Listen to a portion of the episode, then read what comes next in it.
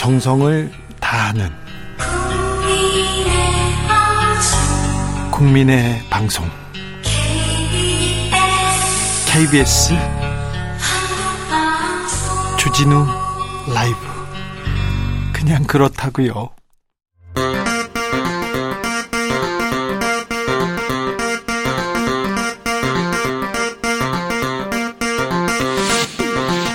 주진우 라이브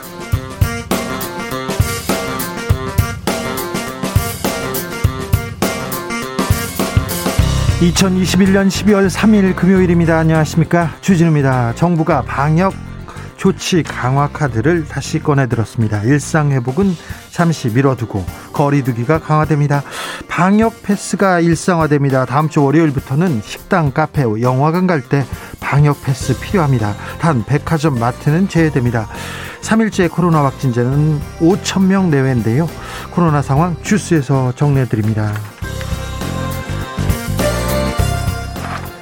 이재명 후보 지지율은 상승세, 윤석열 후보 지지율은 하향세. 두 후보 지지율이 초접전입니다. 동률을 이뤘다는 조사도 나오고 있습니다. 윤석열 후보는 이준석 대표를 굉장히 만나고 싶다고 했지만 이준석 대표는 윤핵관이 검열한다면 만날 계획이 없다고 못 박았습니다. 이재명 후보는 조동현 교수 논란에 모든 책임은 내가 진다고 밝혔습니다. 후보들의 한마디 행동 하나하나에 지지율 춤을 춥니다. 지지율 어떻게 변화할까요? 정치연구소 영앤영에서 짚어보겠습니다. 2011년 12월이었습니다. 이명박 정부 시절 종합편성 채널 종편이 태어났습니다. TV조선 첫 방송 기억이 나는데요. 박근혜 후보 인터뷰였는데 형광등 100개를 켜놓은 듯한 아우라 이 자막 기억하십니까?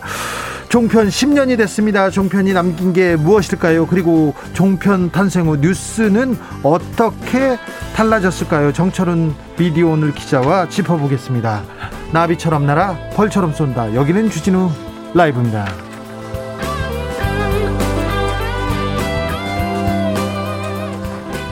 오늘도 자중차에 겸손하고 진정성 있게 여러분과 함께 하겠습니다.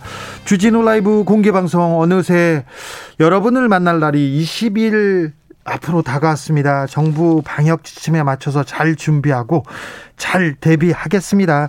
곧 공개 방송 신청 마감하는데 아직 신청하지 못한 분들 서둘러 홈페이지에 가셔서 신청해야 됩니다. 지금 사람들이 많습니다.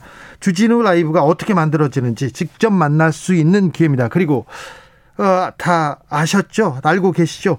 이날치 범 내려온다를 눈앞에서 볼 수 있습니다. 아주 바로 범을 볼 수 있습니다. 눈앞에서. 어, 넌 내게 반했다. 노브레인도 볼 수 있고요. 래퍼 원슈타인 그리고 래퍼 도올 선생님. 도올 선생님의 랩을 또 그날 들으실 수 있습니다. 그리고 유시민 작가 함께 합니다. 또 누가 함께 할지 여러분 옆에는 또 어떤 분이 앉게 될지 어우 기대하셔도 좋습니다. 기대가 됩니다. 저희가 준비 잘하고 있으니 네 콘서트 못 갔다. 아 이번에는 아무런 문화 행사도 못 봤다. 코로나 시대 너무 아무것도 못했어요. 그런 분들 일로 오십시오. 자 지금 이 시간에 어디서 함께하고 계신지도 알려주십시오. 샵 9730 짧은 문자 50원 긴 문자는 100원입니다. 콩으로 보내시면 무료입니다. 그럼 주진우 라이브 시작하겠습니다. 오늘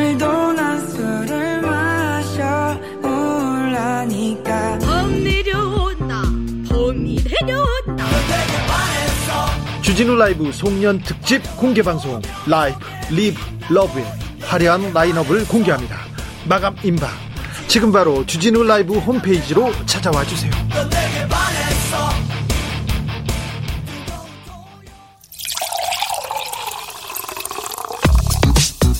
진짜 중요한 뉴스만 쭉 뽑아냈습니다. 줄 라이브가 뽑은 오늘의 뉴스 주스.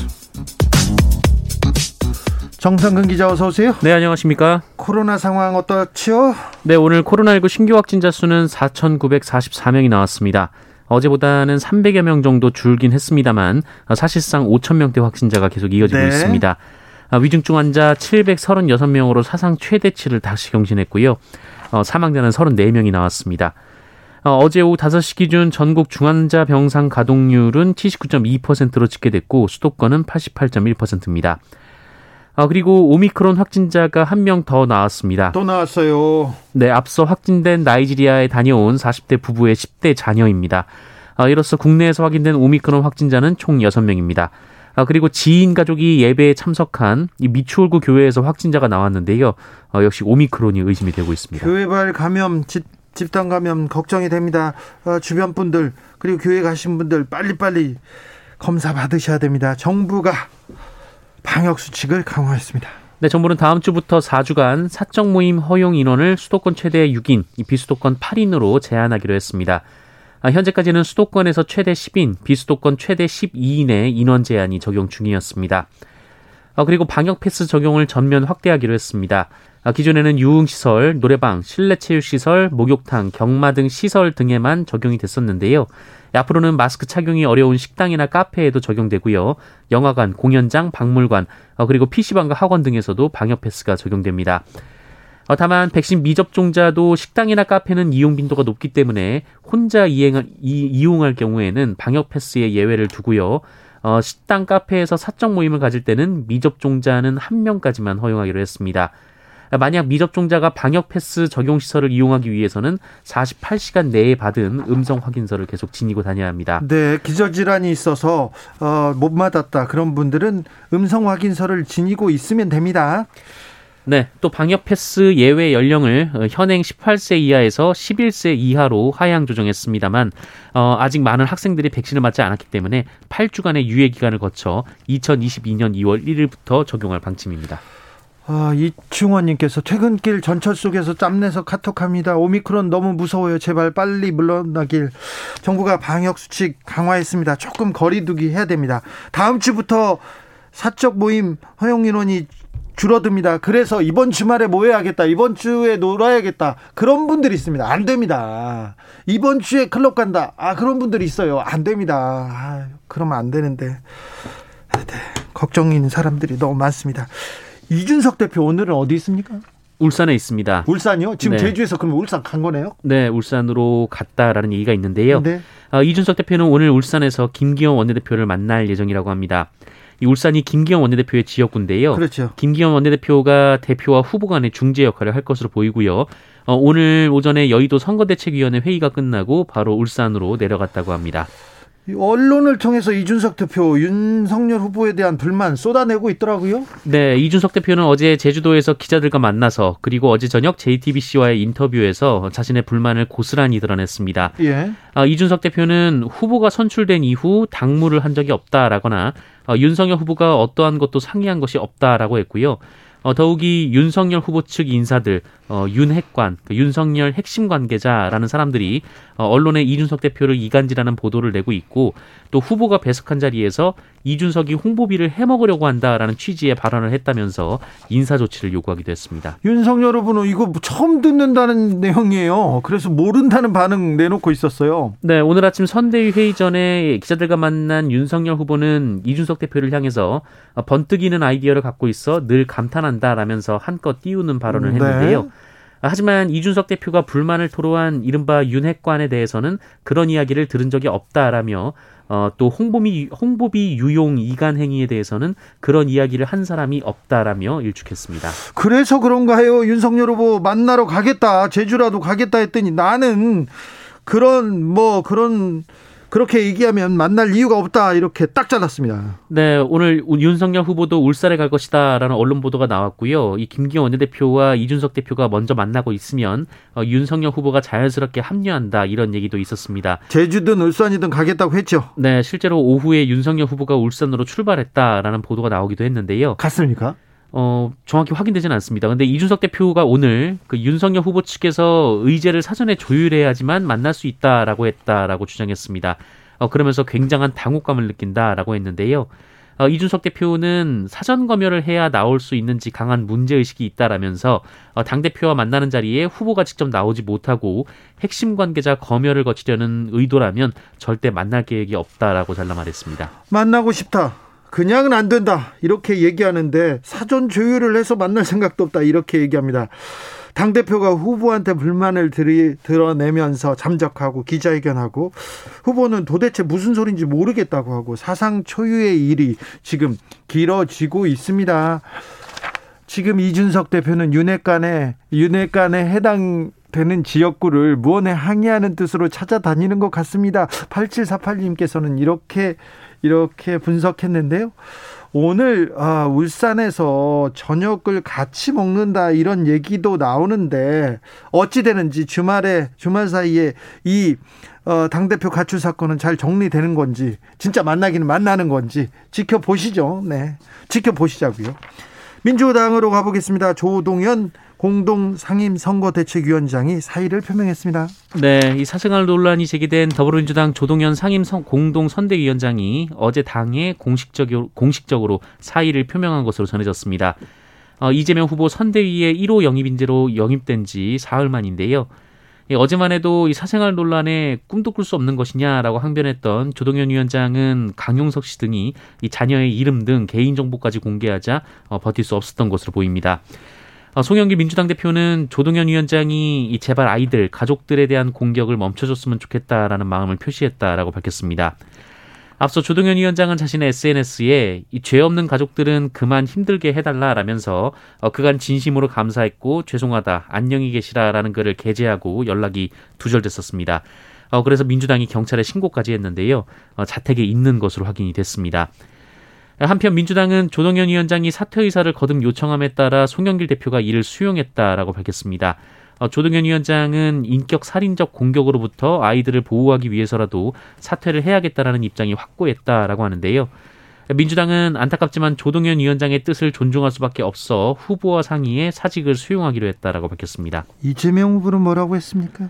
더불어민주당 이재명 후보는 모든 책임은 후보인 본인이 지겠다라고 밝혔습니다. 어, 이재명 후보는 안타깝고 마음이 무겁다라면서 어, 세상을 바꿔보겠다는 결단으로 함께 하려다가 본인과 가족들이 큰 상처를 받게 됐다라면서 어, 조동현 위원장과 가족들에게 미안하다라고 밝혔습니다. 10년 전 있었던 사생활 문제다.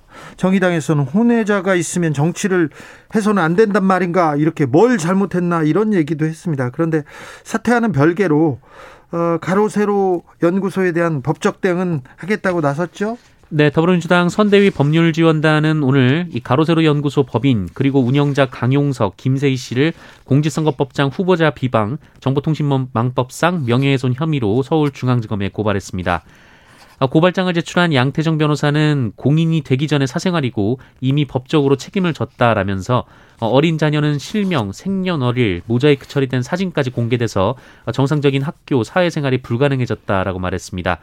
어, 그러면서 이 드라마 지옥에 나오는 화살촉과 어, 가세연의 행동이 무엇이 다른지 의문이라고 비판했습니다. 어린 자녀는 무슨 잘못을 했습니까? 생년월일 사진까지 공개하다니요.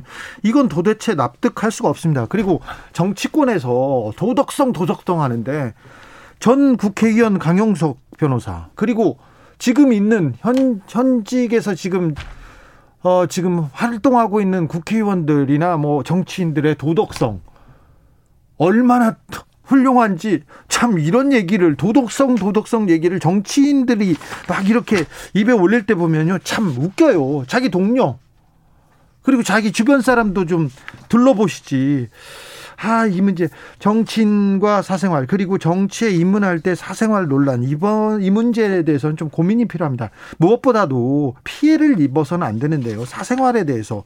특히 어린 자녀를 이렇게 공격했던 이렇게 공개했던 것은 아 도저히 아 용서하기 힘든 부분인데 이거는 음, 법적으로 어떻게 되는 건지 잘 가렸으면 합니다. 손준성 검사에 대한 구속영장은 또 기각됐습니다. 네, 어제 구속 전 피의자 신문을 진행한 서울중앙지방법원은 이 고발사주 의혹의 핵심 피의자인 손준성 검사에 대해 이 피의자의 방어권 보장이 필요한 것으로 보인다라면서 공수처가 두 번째 청구한 영장을 기각했습니다. 네.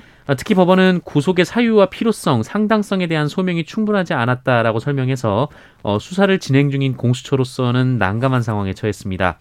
어, 공수처는 첫 번째 구속영장 청구 당시 성명 불상으로 적었던 고발장 작성자 어, 그리고 전달자 부분을 이번에는 실명으로 채웠지만 또 구속에 실패했습니다. 고발장을 작성했습니다. 작성했는데 누가 했는지는 정확하게 드러나지 않습니다. 지금 검사들이 어, 어 이게 수사를 받고 있는 검사들이 수사에 협조하지 않고요. 그런데 아무튼 영장이 기각된 걸 보면 수사가 불충분했다. 이렇게 공수처의 수사가 조금 부족하다고 법원에서는 판단하고 있는 것 같습니다. 그래서 이 기소 고발 사주 의혹은 어떻게 됩니까? 김건희 씨는 어떻게 된답니까? 네, 이 김건희 씨 같은 경우에는 이 도이치모터스 주가 조작 관련돼서 의혹이 제기됐는데요. 어, 이 수사도 마무리 단계에 접어든 것으로 알려졌습니다. 이 몸통으로 꼽히는 권오수 도이치 회장, 도이치 모터스 회장의 신병을 확보한 서울중앙지검이 어, 곧 권오수 회장을 자본시장, 어, 자본시장법 위반 등의 혐의로 구속 기소할 방침인데요. 공수장에 김건희 씨 이름이 포함될지 여부가 주목이 되고 있습니다. 아, 만약에 포함되지 않는다면 김건희 씨도 불기소로 처리될 가능성이 높고 어, 검찰이 지금까지 김건희 씨를 한 차례도 소환하지 않았기 때문에 언론에서는 불기소 가능성을 높게 보고 있습니다. 언론에서는 그렇습니까? 검찰이 도이치모터스 주가 조작 의혹 사건과 관련해서 권오수 도이치모터스 회장을 3일 구속 기소했습니다. 김건희 씨에 대해서는 국민적 의혹이 있는 주요 인물이므로 어, 계속 수사를 진행 중이라고 검찰이 밝혔습니다. 아무튼 고발 사주 의혹, 의혹 그리고 도이치모터스 주가 조작 사건에 대해서는 수사가 진행되고는 있으나 음, 난관에 부딪혔다 이렇게 보시면 되겠습니다. 그리고 어떻게 수사가 진행되는지 지켜보시면 됩니다. 홍남기 경제부총리 아들이 병원에 입원했어요. 그런데 특혜 의혹 휩싸였습니다. 네, KBS는 어제 홍남기 부총리의 아들이 염증 질환으로 서울대병원 특실에 2박 3일 입원했다라고 보도했습니다. 어, 홍모 씨는 오른쪽 허벅지의 발열과 통증 때문에 응급실에 왔는데 응급실 1차 진료 결과 응급 상황은 아니다라는 진단이 나왔습니다. 어, 문제는 이 코로나 어, 서울대병원 감염내과가 이 코로나19 치료에 집중하기 위해서 위급하지 않은 일반 환자는 입원 진료를 하고 있지 않은 상황이라는 건데요. 어, 그래서 당시 홍 씨도 다른 병원에 가는 것을 동의했고 환자 등록도 취소가 됐다고 합니다. 어, 그런데 두 시간여 뒤에 이 홍 씨가 특실에 입원을 한 건데요. 입원 결정을 내린 사람은 김현수 서울대 병원장이다라고 KBS가 보도했습니다. 네. 어, 그리고 기획재정부는 홍남기 부총리가 김현수 병원장에게 전화를 걸었다라고 밝혔습니다. 홍남기 부총리가 아들 증상에 대한 걱정이 커서 평소에 친한 김현수 원장에게 전화를 했다라는 건데요. 아, 다만 이번 병동은 코로나19 환자 병동과 분리돼 있다면서 남아있던 특실에 입원한 것이다라고 밝혔습니다. 특혜 의혹에 휩싸일 만 합니다. 서울시하고 서울시 의회가 예산 문제로 계속 충돌하고 있습니다. 네, 서울시의회가 서울시 예산을 심사 중에 있는데요. 네. 어, 오세훈 서울시장의 예산안이 전면 수정이 되고 있습니다. 어, 서울시의회 도시계획관리위원회는 오세훈 서울시장의 주요 공약인 이 장기 전세주택 어, 그리고 신속 통합기획 관련 예산 일부를 삭감하는 한편 오세훈 시장이 감액했던 도시재생 관련 예산은 증액을 했습니다. 네. 아, 뿐만 아니라 이번 예산안의 대표적 논란이었던 TBS 예산은 다시 130억 원 정도 증액이 됐고요. 이 마을 공동체 종합 지원센터, 비영리법인 지원센터, 서울 혁신파크 등 어, 이른바 박원수표 사업 예산도 예년 수준으로 살렸습니다. 어, 이를 두고 법적 공방이 시작될 수 있다. 뭐 이런 보도가 나오고 있는데요. 이 서울시 측은 이 시의회는 예산 심의권만 갖고 있기 때문에 삭감을 할 수 있지만 시가 줄인 예산을 지자체장 동의 없이 늘릴 수 없다라고 주장하고 있습니다. 어, 오세훈 시장이 동의하지 않았기 때문에 이 시의회가 증액한 부분은 위법이라는 주장이고요. 어, 이 때문에 서울시가 무효 소송을 제기할 수도 있다 이런 전망도 나오고 있습니다. 시에서 시의회한테 소송을 제기해요? 아, 아무튼 서울시와 서울시 의회의 갈등은 계속되고 있습니다.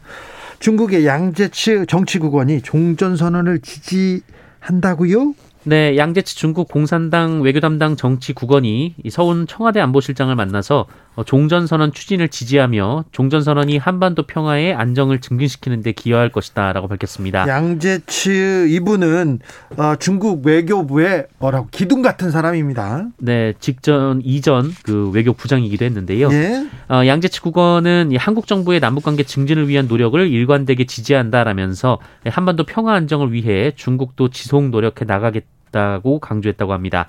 어, 또한 양측은 코로나19 상황이 안정돼서 재반 여건이 갖춰지는 대로 시진핑 중국 국가주석의 방안을 추진한다는데 공감대를 재확인했다라고 밝혔고 상황이 여의치 않으면 영상 또는 전화 통화 등 비대면 회담을 추진한다는데 뜻을 모은 것으로도 전해졌습니다.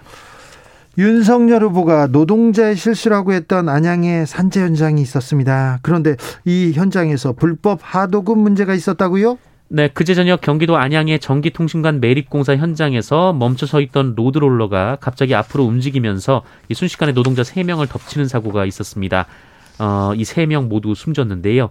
어, 그런데 이 숨진 세 명이 모두 제하청 업체에서 고용된 60대 일용직 노동자들이었습니다. 어, 이 공사는 LG U+가 발주를 했는데요. 이 원청 회사가 공사업체에 하도급을 줬고 어, 이 하청업체가 다시 재하도급을 준 이 불법 도급이었던 것으로 확인됐습니다. 아, 참고로 전기공사는 책임이 분산되면 안전 문제에 소홀해질 우려가 있기 때문에 재하도급을 엄격히 제한하고 있는데요. 어, 이에 따라 경찰이 해당 의혹에 대해서 수사 중에 있습니다. 사회적 참사 특별조사위원회가 세월호 유가족에 대한 국가정보원 사찰 정황을 확인했습니다. 네, 사회적 참사 특별조사위원회는 세월호 관련해서 국가정보원 문서를 열람 중에 있습니다. 어, 그런데 이 국정원이 세월호 참사 당시 유가족, 언론사 등 민간인들의 동향을 파악하고 성향을 분류하는 등 불법 정보 활동을 펼쳤다라고 밝혔습니다. 불법 정보 활동을 했다는 얘기는 있었는데 좀 구체적으로 확인했군요. 네, 국정원은 뭐 그런 적이 없다라고 얘기를 했었고 검찰 세월호 특별수사단도 불법적인 수단이 없었다라고 했습니다만 어, 그 사회적 참사위원회는 일부 문건을 확인했습니다. 네. 어, 이에 따르면 특정 유가족의 실명, 소속 정당, 과거 직업, 친분 관계, 성격 등 사적 정보가 자세히 나와 있었다고 합니다. 따라다녔어요. 사찰했습니다. 감시했습니다. 이 민간인 사찰했습니다. 국정원이. 지난 정권 때 일입니다. 박근혜 이명박 정권 때 일입니다. 4407님께서 유튜브로 처음 보는데요. 정상근 기자 얼굴이요. 제 상상과 맞네요. 잘생겼네요. 이렇게 얘기합니다. 네. 어, 왜 이렇게 약 올리는 듯한 기분이 들죠? 아니요, 정신 차리라고 하려고 했는데, 네, 네. 아, 이 잘생겼습니다. 주스 정상근 기자 함께했습니다. 감사합니다. 네, 고맙습니다. 9646님께서 보통 사람들은 범죄를 발뺌하다가 문자 등 증거가 나오면 확증이 있다고 잡아가지 않습니까? 그런데 검사들은 핸드폰 포렌식 거부하고 무죄고 뭐 문자 보낸 증거 다 나와도 뭐 난 모른다. 그러면 무죄가 되는가 봐요. 이렇게 얘기하셨습니다. 7123님께서는 영장 청구가 결국 공수표가 됐습니다. 빈손 공수처입니다. 수사가 어떻게 진행되었기에 혐의와 증거가 있는데도 이렇게 성과가 없다니 너무나 실망스럽습니다. 얘기합니다.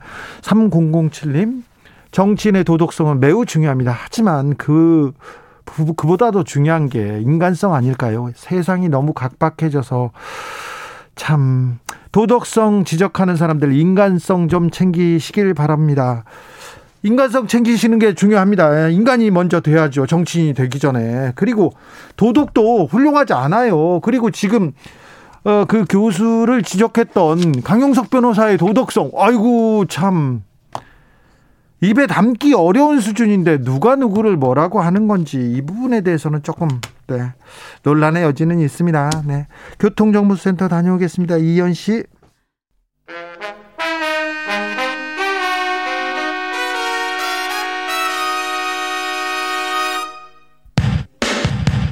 주진우 라이브 돌발 퀴즈. 오늘의 돌발 퀴즈는 객관식으로 준비했습니다. 문제를 잘 듣고 보기와 정답을 정확히 적어 보내주세요. 이순신 장군이 13척의 배로 133척의 배를 물리친 이것의 무대 울돌목 인근에서 도자기와 금속 유물이 발굴됐습니다. 문화재청 국립해양문화재연구소는 수중 발굴을 통해 답돌세정과 용도 불명의 금속 유물 2점, 도자기 등 유물 60여 점을 발굴했다고 밝혔는데요. 여기서 문제.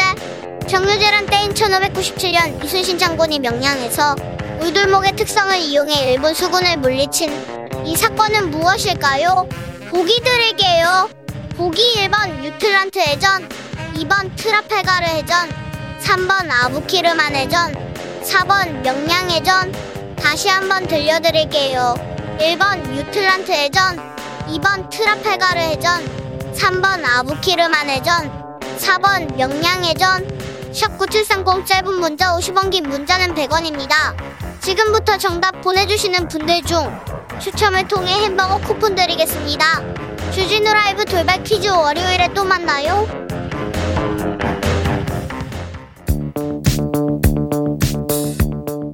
대한민국 정치의 새로운 100년을 준비한다. 21세기형 국회 싱크탱크 정치연구소 영앤영. 정치권에 보내는 비대면 정치 컨설팅 오늘도 뜨겁게 분석해 보겠습니다. 정치는 데이터다. 정치는 과학이다. 박시영 TV 박시영 대표 어서 오세요. 네, 반갑습니다. 정치는 촉이다. 정치는 감이다. 최영일 시사본부 진행자 최영일 평론가 어서 오세요. 안녕하세요. 네. 이번 주 뭐 정치권의 키워드는 잠적. 네. 아닐까요? 잠적, 네. 칩거, 네. 잠행, 네. 잠수. 파업, 뭐 예. 여러 잠적까지는 아니에요. 잠수까지는 아니다. 계속 인터뷰는 가능. 아니 그러니까 네. 잠적한 사람이 또 이렇게 인터뷰를 하고 또 나 어디 간다는 알려주고 있습니다. 아, 그래서 요 새로 나온 용어가 네. 음. 공개 잠행. 예. 아 그래요? 이게 원래. 모순적인 얘기라 안 맞는데 네. 공개된 잠행이다 이렇게 벌리고 있습니다. 소리 없는 아우성. 아 그렇지. 네. 자, 지금 만나러 갑니다. 윤석열 후보가 울산으로 아. 지금 출발한 것 같습니다. 아 그래요? 네. 음. 윤석열 후보가 네. 하, 억울하다. 자기는 무슨 말인지 모르겠다. 이렇게 얘기하는데 네. 그렇게 얘기하면 이준석 대표가 굉장히 서운하죠. 그 어. 말이 오히려 상처받죠. 그 말이 음. 아니 모른다고? 아니 그럼- 국민들 눈에도 다 보이는데 무시한 것을 음. 지지율에 취해서 네.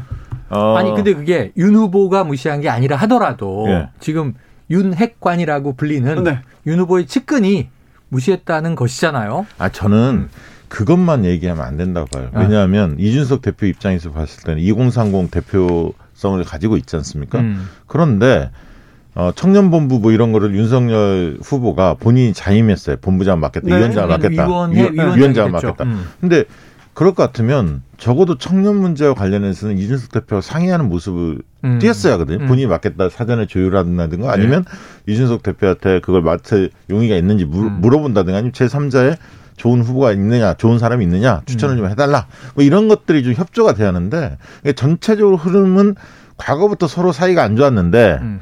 이제 그게 계속 누적이 됐고 지지율이 높다 보니까 이준석 대표나 김종인 전 비대위원장이 없어도 음. 승리할 수 있다. 이렇게 윤석열 후보 측에서 판단한 거고 나중에 자신있다. 안철수 대표하고 손만 잡으면 된다. 음.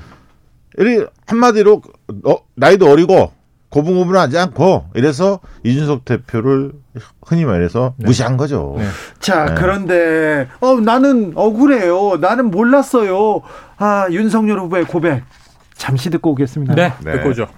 그래서 저는 만나고 싶습니다. 어? 뭐 나이는 젊어도 어? 당이 대표를 맡을 자격이 있다. 난 늘 그렇게 얘기를 해왔고 또 우리 정당사에 정말 어?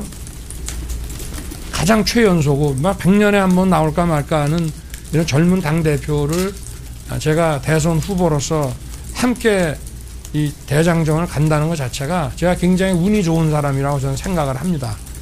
그렇기 때문에 오히려 제가 에, 이런 지금 작금의 상황에 대해서 저도 좀 당황스럽고 제 스스로가 좀 이해 안 되는 부분이 예? 그러니까 아, 뭐 그런 거를 오해라고 할 수도 있겠습니다만은 저는 이준석 대표에 대해서 오해를 한 사실이 없습니다. 저에 대해서 어? 좀 아쉬운 점이 있다면은 언제든지 만나서 어? 제가 오늘도 사실 일정을 좀 정리하고 제주도를 가려고 그랬는데 다시 또 장소를 옮긴다고 그러고 그리고 뭐 안 만나겠다고 또 선언을 해놨는데 예? 그래서 그렇게 좀 네. 나는 만나고 싶습니다. 어? 100년에 한 번 만나볼까 나, 나올까 말까. 어? 그런데 아, 이- 지금 저기 고- 그만 뭐좀 하시죠. 흉내내는 네. 겁니까? 성대모사. 네. 그만 좀 하시죠. 이렇게 아, 근데 지금 자제당하더라고요. 보시면 이거예요. 극찬을 했어 일단. 100년에 한 번 나올까 말까 한 그렇죠. 위대한 젊은 정치 지도자면 위인이죠, 위인. 네, 만나고 위인의 싶다. 반열에 올려놨어. 네. 그리고 나는 이 이준석 대표 같은 사람과 함께 대선을 치르니 얼마나 운이 좋은 후보인가 여기까지 얘기했는데 네. 근데 문제는 뭐냐면 오해라 그랬어요. 그렇죠. 근데 그러면 이 나는 오해한 적이 없다. 그러면 이준석 후보가 오해하고 있는 거다. 예. 180도 입장이 달라요. 이준석 후보는 자, 나 그렇게 훌륭한 젊은인데 젊은 인재이고 리더이고 당 대표인데 모든 게 패싱됐다는 거예요. 지금까 어제부터 오늘 얘기하고 있는 게 모든 부분에서 배제됐다. 당무 이탈이라고 당무를 나에게 맡긴 적이 없어요. 이 정도 얘기를 했고요. 그리고 심지어는 내가 홍보위를 해먹으려고 한다고 후보 앞에서 얘기한 인사가 있다고 얘기했는데 이거 완전히 부인했습니다. 나는 그런 얘기 들은 바 없다라고 했어요. 그러면 이준석 대표는 완전히 지금 오해와 착각 속에서 혼자가 화가 나 있었던 거야. 이 윤 후보의 말을 믿는다면. 이 두 사람의 간극차가 너무 커서 만나면 자, 그동안 이준석 후보가 던졌던 얘기를 하나씩 확인해야 될 거 아닙니까? 그렇죠. 그 핵심은 누구냐 하면 두 사람이 직접 소통한 적이 없었다는 거잖아요.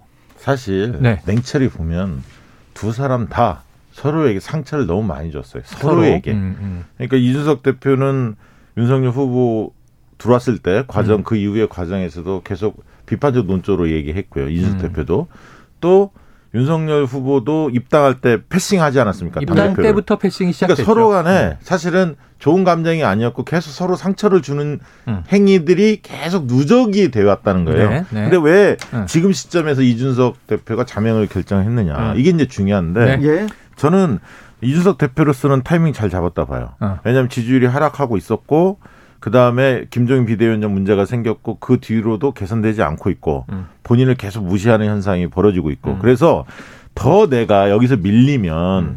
어, 어떻게 보면 바보가 된다. 그리고 청년들이 자기 기반인데 청년들이 벌써 동의하기 시작했고 이재명 후보 쪽에 관심이 많이 생겼거든요. 음. 그러면서 본인의 최대 기반이 이 청년층에서 잘못하면 자신까지 버림받을 수 있다. 왜 당당하게 대처하지 못하느냐? 오호. 이렇게 판단을 했을 거라고 저는 봅니다. 음. 네. 그래서 이 문제가 음. 그렇게 쉽게 끝난 문제가 아니다. 서로 간에 할 네. 얘기가 있는 거예요. 상대에게 예. 서운한 마음이 아하. 이게 누적이 된 거지 네. 최근의 일만 가지고 벌어진 것이 아니다. 오늘 저녁에 만난다고 해서 시원하게 이게 정리되는 게 아니라고요? 이거 이거 정리 안 되면 큰일 나는 게 윤 후보가 지금 가장 급해요. 왜냐하면 지금 내년 대선에서 국민의 심판을 받는 건 윤 후보잖아요. 내가 당선이 되느냐, 낙선을 하느냐 이 판단을 받아야 되는 이제 시험대에 올라 있는 어찌 보면 링에 오른 선수 플레이어는 윤 후보다. 근데 이준석 대표는 자기 정치를 하는 거죠. 맞아요. 동의되는데 지금 저는 이준석 대표도 명분이 없으면 지금 이게 일종의 해당 행위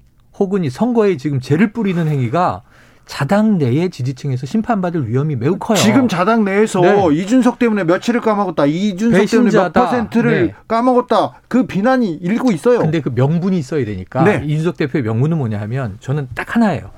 리틀 김종인인데 김종인, 김종인. 총괄 선대위원장이 있어야 이길 수 있다고 믿었는데 잘라냈죠. 윤석열 측근이 잘라냈다고 믿는 거죠. 이준석 대표는 어 그럼 힘이 없어졌네. 그러면 그 다음에 문제는 뭐냐면 보니까 지금 꾸려지는 선대위의 선거 전략이 네. 이준석 후보의 정치, 이준석 대표의 정치적 판단으로는 이길 수 없는 선거 전략을 짜고 있는 거예요. 그러니까 그거 지금 선회하지 않으면 안 된다. 이게 윤석열 후보가 이 김종인 이전 위원장과 마지막에 만찬 회동하잖아요. 그한 시간 반 만나는데 김종인 위원장이 먼저 나와서 이런 얘기를 해요. 자, 선대위 출발 전에 잡음이 날 수 있는 상황을 다 정리하고 준비를 완전히 갖춘 후에 출범해야지. 지금 이런 식으로 가는 거 아니다. 그때 김병준 위원장 들어와요. 김한길 위원장 들어와요. 그 이후에 이수정 교수 들어와요. 이렇게 간단 말이에요. 김종인 위원장의 의견과 반대로 가고 있었던 거예요. 근데 지금 이준석 대표의 의견은 김종인 전 위원장과 같아요. 자, 선대위 지금 이 전략으로 안 된다잖아요. 그러니까 이제 음. 결단을 내려야 하는 거예요. 그러니까 음. 윤석열 후보의 입장에서는 어, 일사불란한 체계를 가져가고 음. 예, 들면 이준석, 홍준표 이런 분들이 협조적이지는 않잖아요. 아, 윤석열 후보 측에서. 볼 때는 난, 그러면. 지금 지지율은 딱 붙었지만 음. 안철수 후보하고 손잡고 가면 된다 이렇게 판단할 수도 있어요. 음. 왜냐하면 이준석 대표는 전 대표는 안철수 후보하고는 대표하고는 굉장히 앙숙이거든요. 음. 사이가 안 좋아. 네. 김종인 전 비대위원장도 마찬가지고. 근데 네. 김종인 비대위원장을 다시 모셔올 수 있다? 없어요. 어, 왜냐하면 없어요. 음. 홍준표 대표가 전 대표가 노골적으로 얘기를 했어요. 네. 김종인 전 비대위원장 오면 나하고 뭐 같이 할 생각 하지 마라. 네. 이런 어젯밤이죠, 뉘앙스, 어젯밤. 분명히 밝혔거든요. 그러니까 선택을 해야지 모든 사람을 끌어들이기는 불가능한 구조예요. 네, 이미 네. 국민의힘 구조가. 음. 그러면 안철수하고 단일한 흐름을 가지고 본인들 지지하는 세력을 중심으로 특히 구구 세력이나 굉장히 보- 강경 보수층들은 어 김종인이나 이준석 대표에 대해서 별로 안 좋아해요. 음. 윤석열하고 손잡기만 바라고 있어요. 네, 사실 아니 네. 윤석열이 아니라 안철수 안철수와, 대표하고 음. 그렇기 때문에 그 자기의 핵심 지지 세력의 어떤 그런 요구도 있기 때문에 음. 쉽지 않다. 그러나 어떤 형태로 봉합은 될 가능성은 있지만 음. 과연 혼신의 힘을 다해서 신명나게 네. 이준석 대표가 일을 할 거냐? 저는 그렇게 보여지지는 않습니다. 오늘 저녁은 먹겠지만 월요일 날 선대위 출범식에 두 사람이 안 아, 나타날 가능성이 이준석 대표가 안 나타날 가능성도 남아 있다. 아니 그 선제적으로 뭔가 다 정리하라는 거 아닙니까 지금? 네, 네. 그래 근데- 오늘 만나더라도 그러니까 안 이루어질 거라고 지금 박 대표가 보는 거에 저도 동의하는 게 자, 제가 말씀드린 건 이준석 대표의 명분도 있다. 김종인 전 위원장. 사실 뭐 방은 비워놨다고 하고 아직도 모시려고 한다고 하지만 내부 분위기는 잘라내고 지금 가는 거죠. 개문 발차하고 1km 달려놓고 어 뛰어와서 이 문은 열려 있으니까 올라타세요. 그럼 올라오겠습니까 지금 김종인 전 대표가 지금 이준석 대표도 본인이 집을 나간 형국이 됐지만 똑같은 이제 궤도로 가는 건데 그럼 개문발차 있어요. 막 가요. 이준석 대표도 타세요. 김정인 위원장 타세요. 근데 우리는 우리 길로 가고 있어요. 막 달려. 못 타요. 이분들은 그냥 따라가는 모양새야. 근데 반대를 할 것인가? 아니면 적진으로 넘어갈 것인가? 쉽지 않단 말이에요. 자, 그러면 지금 윤 후보 중심 체제로 현재 선대위가 그냥 갑니다. 여기서 지금 이제 굳이 원탑을 꼽는다면 선대위 차원에서 이제 김병준 위원장 정도가 되겠죠. 그리고 이제 외곽에는 이제 김한길 이제 위원장이 있는 거죠. 그리고 이렇게 가면 6일 날 월요일이에요. 제가 오늘 김병준 그 위원장 인터뷰를 했는데 자, 선거 전략 뭡니까? 선대위 어떻게 짭니까? 지금 이번 주말에 다 끝내야 되잖아요. 이틀 동안 토일. 그럼 지금 이준석, 이 뭐 김종인 바라봐 줄 시간이 없어요. 내부가 네. 급해요. 그래서 제가 보기에는 결국은 떨어져 나가는데 그 선거 전략이 국민들에게 어필할 수 있을까 쉽지 않아 보인다. 남정호님께서 계속 나니까. 네, 남정호님께서 왜 군대 보면요 새로 부임한 소위가 원사한테 반말하잖아요. 아. 그 농담 같은 상황 있지 않습니까? 지금 나죠. 상황이 그런 것 같습니다. 네. 정치 경력이 긴 당 대표와 정치 쪽 모태선 후보의 상황입니다. 최우성님께서 저는 울산 시민인데 어디 가면 만나볼 수 있습니까? 만나볼 수 있는 어, 궁금하네요. 가보려고요. 네. 가서 같이 밥은 못 먹어요. 아, 그뭐 드실 수도 있습니다. 이- 공업탑. 네. 2261님께서 두 분이 지금 줄 땡기는 것이 너무 땡땡한데요. 이러다가 터지면 두 분이 동시에 딱 나가 떨어질 음. 맞습니다. 텐데. 7617님, 오늘 포털의 속보로요. 윤 후보랑 이 대표 만난다. 그리고 이 대표 윤 후보 절대 안 만난다고 같이 뜨고 있더라고요. 아, 그래요, 그래요. 이런 코미디가 따로 없네요. 얘기합니다. 갈등이 극적으로 봉합되면 이게 그래서 성장통이 됩니까? 예방주사가 됩니까? 아니, 봉합된다 하더라도 시너지가 얼마나 있을지는 그 뒤에 지켜봐야 할 것 같아요. 이게 봉합된다 해서 바로 시너지가 날 것 같지는 음, 않아요. 음. 왜냐하면 청년층 소구력 관련해서 지금 뭐 아까 이수정 선대위원장 네. 문제도 있지만 그동안에 윤 후보가 보여줬던 부분들이 청년들이 볼 땐 실망한 게 많거든요. 음. 이게 축적이 되고 있고 그들이 지적했던 게 민주당은 안 변한다. 음. 이 비판이었는데 어쨌든 이재명 후보가 된 이후에 최근에 뭐 잘못했던 거에 대한 과감하게 사과도 하고 반성도 네, 네. 하면서 속도감 있게 청년들하고 소통하려고 노력을 하고 있거든요. 네. 그 보인단 말이에요. 음. 최근에 이제 게임 문제와 관련해서도 지금 이상원 민주당 의원 같은 경우 음. 굉장히 그 확률형 아이템 관련해서 네네. 규제 강화 이 부분을 나- 냈고 그래서 게임을 좋아하는 청년들이 굉장히 환호하고 있거든요. 음. 반면 국민의힘은 오히려 자율 규제를 이야기하면서 음. 이용 의원이나 이런 분들이 질타를 받았단 네. 말이죠. 그러니까 여러 가지를 봤을 때 제가 볼 때는 청년들이 이준석 대표가 결합된다 해서 한 방에 다시 국민의힘 쪽으로 기울어질 것 같지는 않아요. 지켜볼 것 같아요. 쭉 네. 상황을. 그래서.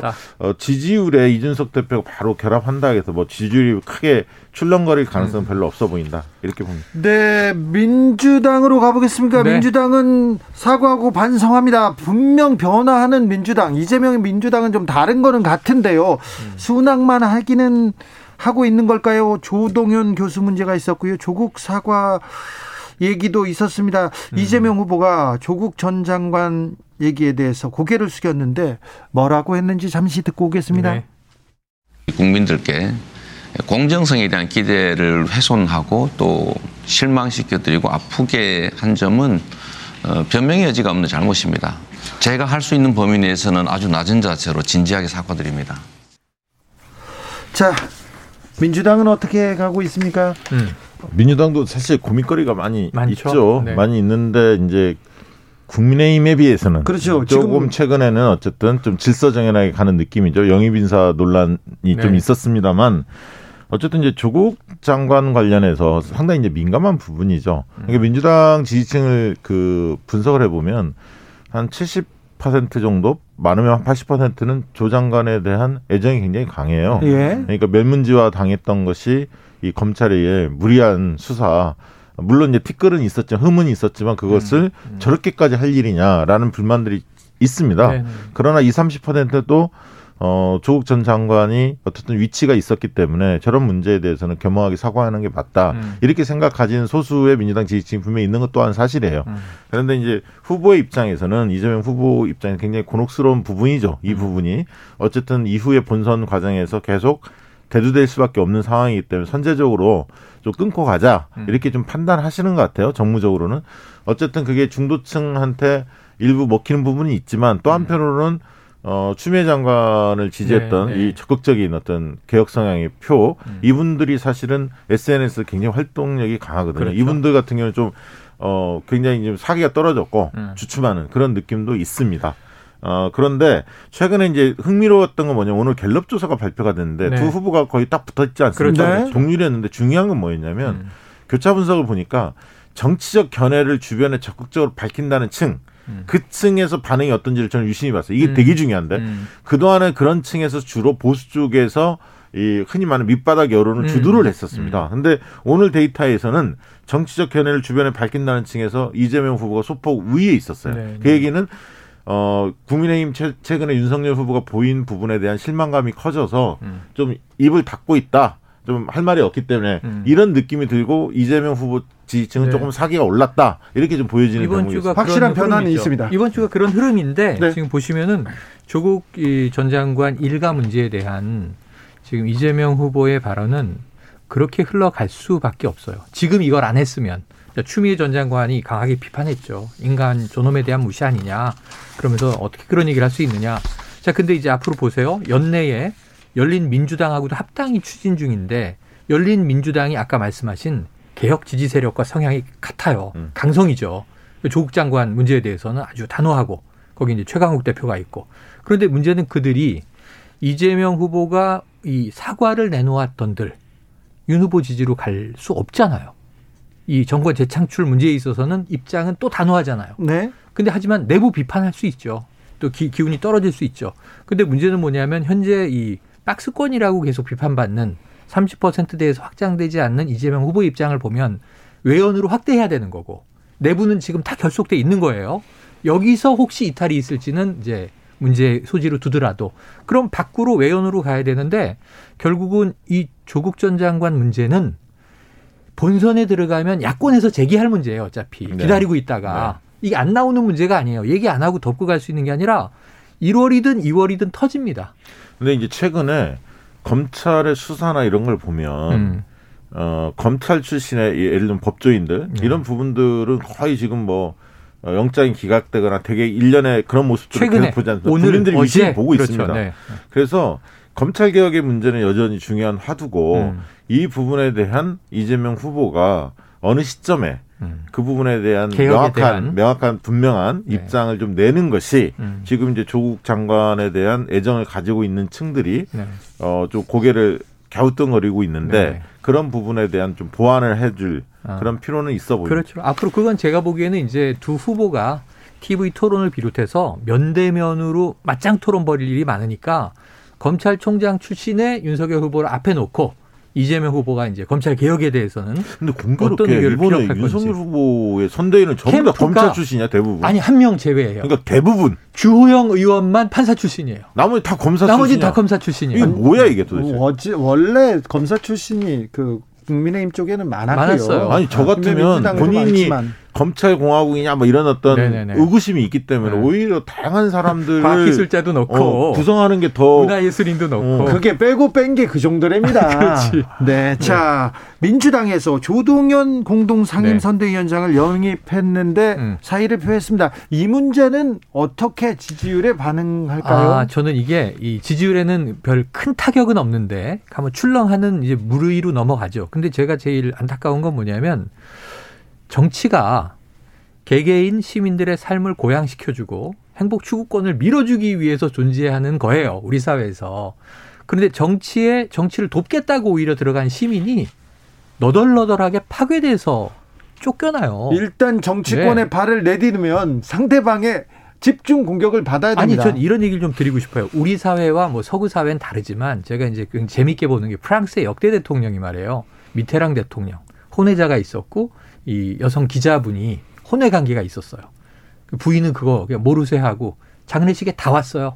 그리고 이제 사르코지 대통령 이 유명한 이제 여자 가수 부인이 있었는데 또 거기서도 이제 외도 문제가 터져. 아이, 거기 올랑드 대통령은 동거녀가 엘리자국에 들어와서 영부인으로 인정할까 말까 국민들이 논박하는 사이에 또 다른 여배우와 사귀어요. 근데 자, 이게 네, 프랑스 지지율에 얘기고. 영향을 안 미치고 그건 프랑스고. 정책으로 결정을 하고 이거 언론이 까잖아요. 네. 그럼 프랑스 시민들이 언론이 잘못했네. 아니 그 이분은 공직에 어. 나서는 정치인도 아니에요. 아, 사생활 문제를 왜 저렇게 공개하지? 정책만 비판하면 되지. 이 프랑스 얘기인데 미국은 또 다른데 음. 우리나라는 좀 엄격주의로 가고 있는데 문제는 선출직이거나 혹은 청문회를 거쳐야 되는 임명직은 네. 저는 이 검증 다 통과해야 된다고 생각해요.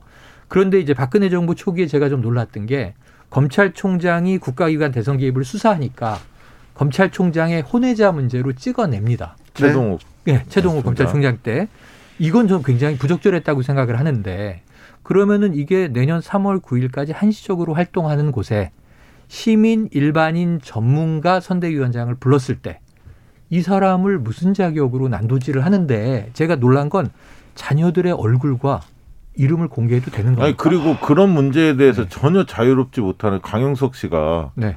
그렇게 한다는 것 자체가 코미디 아닙니까?